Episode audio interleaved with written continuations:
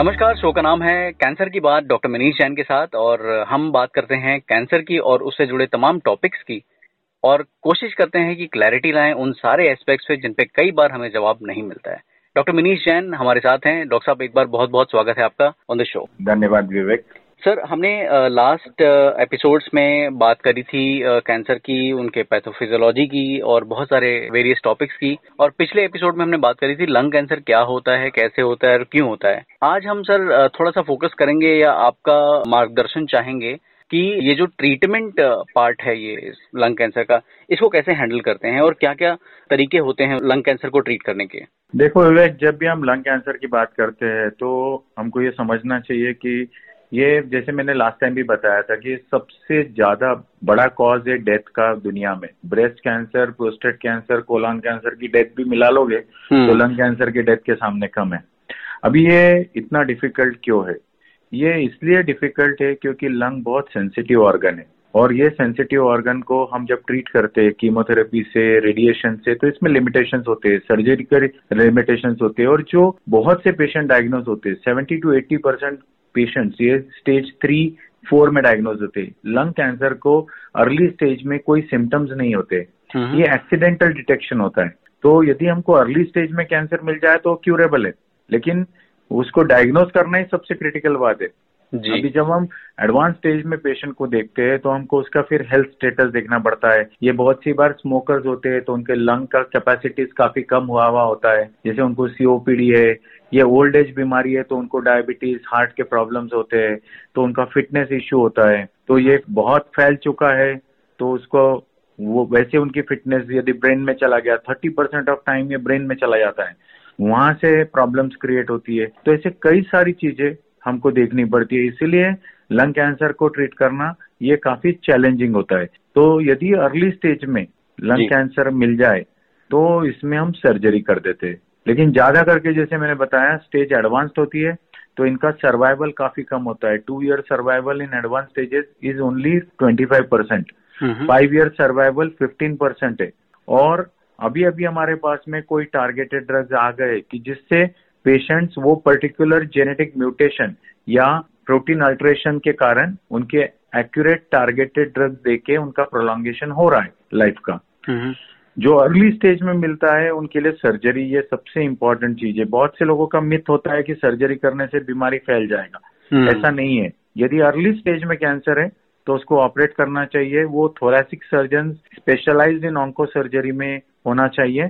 और वो जब सर्जरी करते हैं तो दो तरह से सर्जरी कर सकते हैं। या तो पूरी लंग ओपन करके सर्जरी करते हैं। या फिर लिमिटेड सर्जरी जिसको हम वैक्स प्रोसीजर बोलते हैं यानी वीडियो असिस्टेड थोरेसिक सर्जरी या video assisted thoracic surgery lobectomies भी करते हैं या रोबोटिक सर्जरीज भी करते हैं।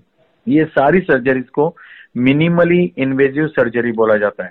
ये सर्जरी करने से पहले हमको देखना होता है कि लंग की कैपेसिटी सही है या नहीं।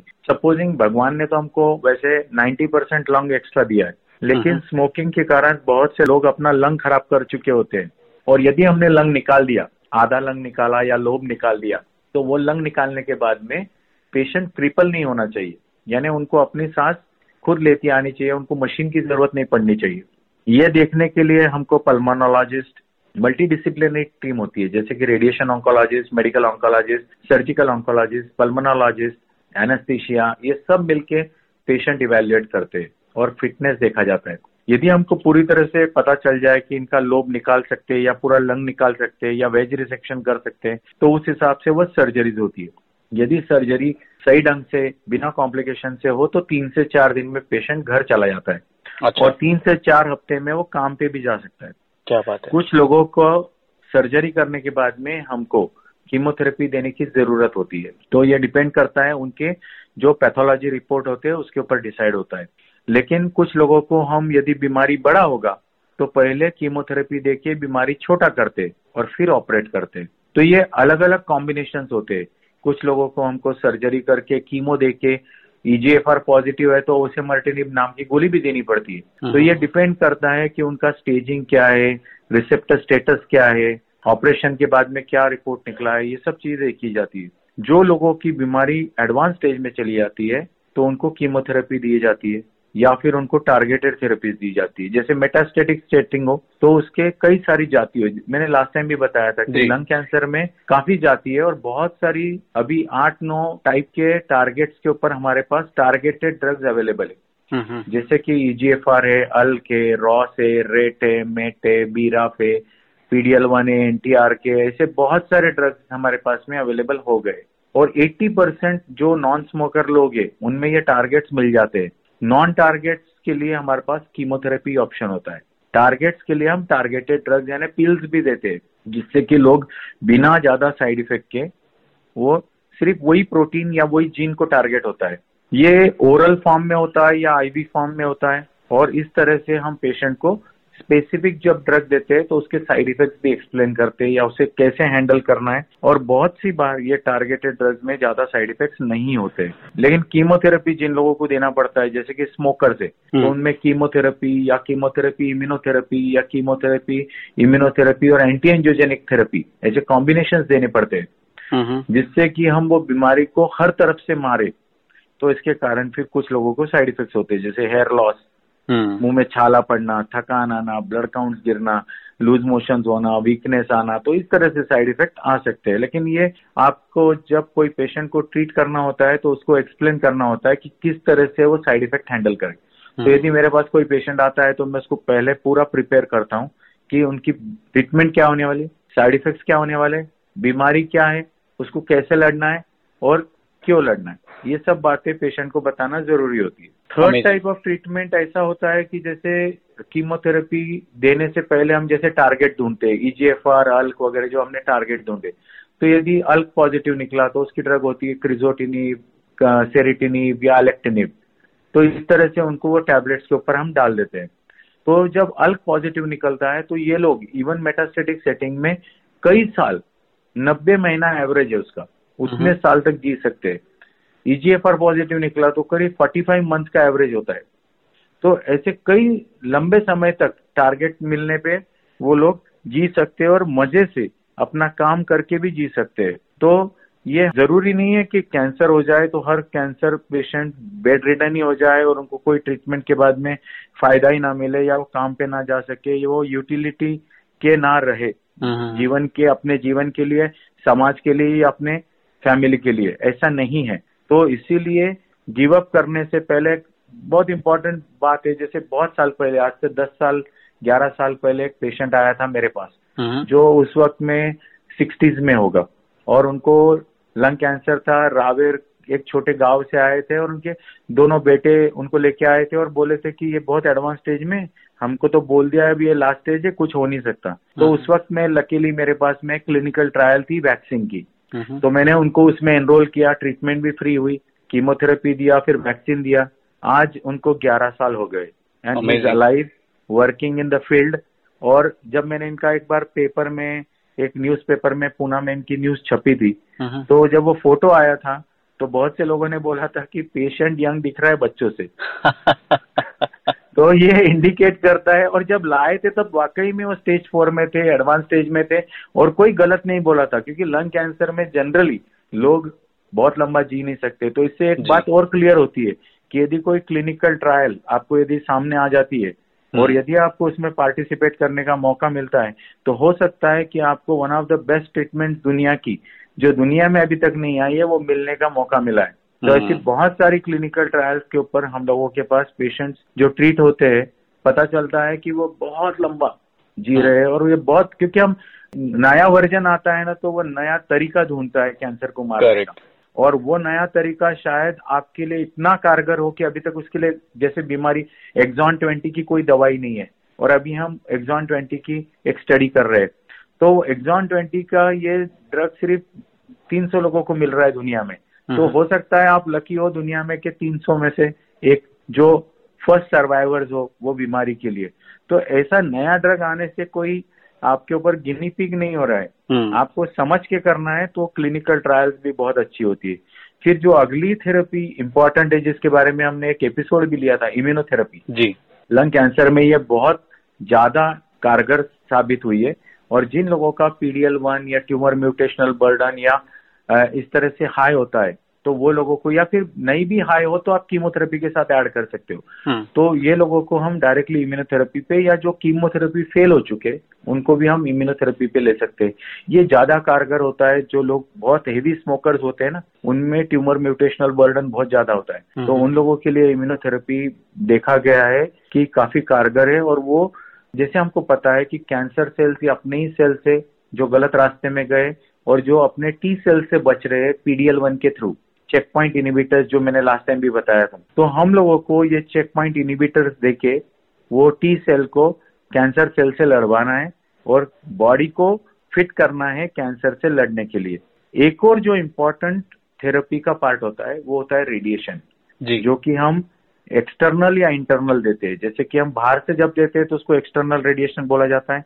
आज की डेट में रेडिएशन बहुत फोकस्ड हो गया है। हम्म। और हम रेडिएशन को यानी मूविंग टारगेट है लंग कैसा है? हिलता हुआ ऑर्गन है। और इसमें ट्यूमर भी अंदर हिल रहा है। हम्म। तो जब आप रेडिएशन दे रहे हो तो ट्यूमर भी अंदर दो मिलीमीटर पाँच मिलीमीटर की मूवमेंट कर रहा है। लंग के साथ। तो हम इसको गेटिंग बोलते हैं। जैसे कि लंग हिल रहा है और हमने ट्यूमर को टारगेट किया और लंग को कोऑर्डिनेट किया लंग मूवमेंट को रेडिएशन मशीन से। हम्म। और वो पर्टिकुलर पोजीशन पे आके ही उसको रेडिएट करता है। यानी एक्यूरेसी बढ़ती है और इतनी एक्यूरेसी बढ़ती है कि हम एक मिलीमीटर एक्यूरेसी से रेडिएशन दे सकते हैं। इसको बोलते हैं गेटिंग। यानी आपने ट्यूमर का भी शेप ले लिया अच्छा। ट्यूमर का मूवमेंट भी काउंट कर लिया और वो परफेक्ट मूवमेंट पे उसको उड़ाया। तो आपने ज़्यादा आजू बाजू के जो टिश्यूज होते उसको डैमेज भी नहीं किया। लेकिन कुछ साइड इफ़ेक्ट ज़रूर आ सकते हैं रेडिएशन से भी। जैसे कि यदि आपकी अन्न नलिका वहाँ पर है ट्यूमर के पास तो उसमें हम्म। रेडिएशन लगने से निगलने में तकलीफ़ होती है कुछ दिनों के लिए। हम्म। कुछ लोगों की स्किन ब्लैक होती है कुछ लोगों का टेस्ट चला जाता है कुछ लोगों को भूख कम होती है। तो इस तरह से साइड इफ़ेक्ट आ सकते हैं। लेकिन ये कारगर होता है जैसे कि बोन पेन्स रिलीव करने में ब्रेन मेट्स को ठीक करने में। यदि आपका एयरवे ब्लॉक हुआ है आपको ब्लीडिंग हो रहा है तो उसमें रेडिएशन इफ़ेक्टिव होता है। जो लोकली एडवांस ट्यूमर्स होते हैं तो कीमो रेडिएशन मिलकर उसको क्योर कर सकता है। तो ऐसे कई जगह पे रेडिएशन काफ़ी कारगर सिद्ध होते हैं और इसमें हाईएस्ट एंड ट्रीटमेंट होती है स्टीरियोटैक्टिक रेडियो सर्जरी जैसे आपके ट्यूमर बहुत छोटी है और आप मेडिकली फिट नहीं हो एनेस्थीसिया के लिए तो आप बिना सर्जरी किए उतने ही एरिया को रेडिएशन से सर्जरी की तरह ट्रीट कर सकते हैं। जिसको बोलते हैं स्टीरियोटैक्टिक सर्जरी रेडियो सर्जरी तो ऐसी कई सारी ट्रीटमेंट अवेलेबल है और ज़रूरी नहीं है कि आपका कैंसर एडवांस स्टेज में बोल दिया है और जो डॉक्टर ने आपको बोल दिया है तो आप लास्ट स्टेज पे चले गए, इसका मतलब आपका कुछ हो नहीं सकता। There is always a way there is always a hope you should never give up amazing तो जितने सारे लोग हमारा एपिसोड सुन रहे हैं, मैं आपको ये बताना चाहूँगा कि आज जो है कैंसर का मतलब जो है डेथ ऑफ़ डेथ या मृत्यु या एंड ऑफ़ लाइफ नहीं है।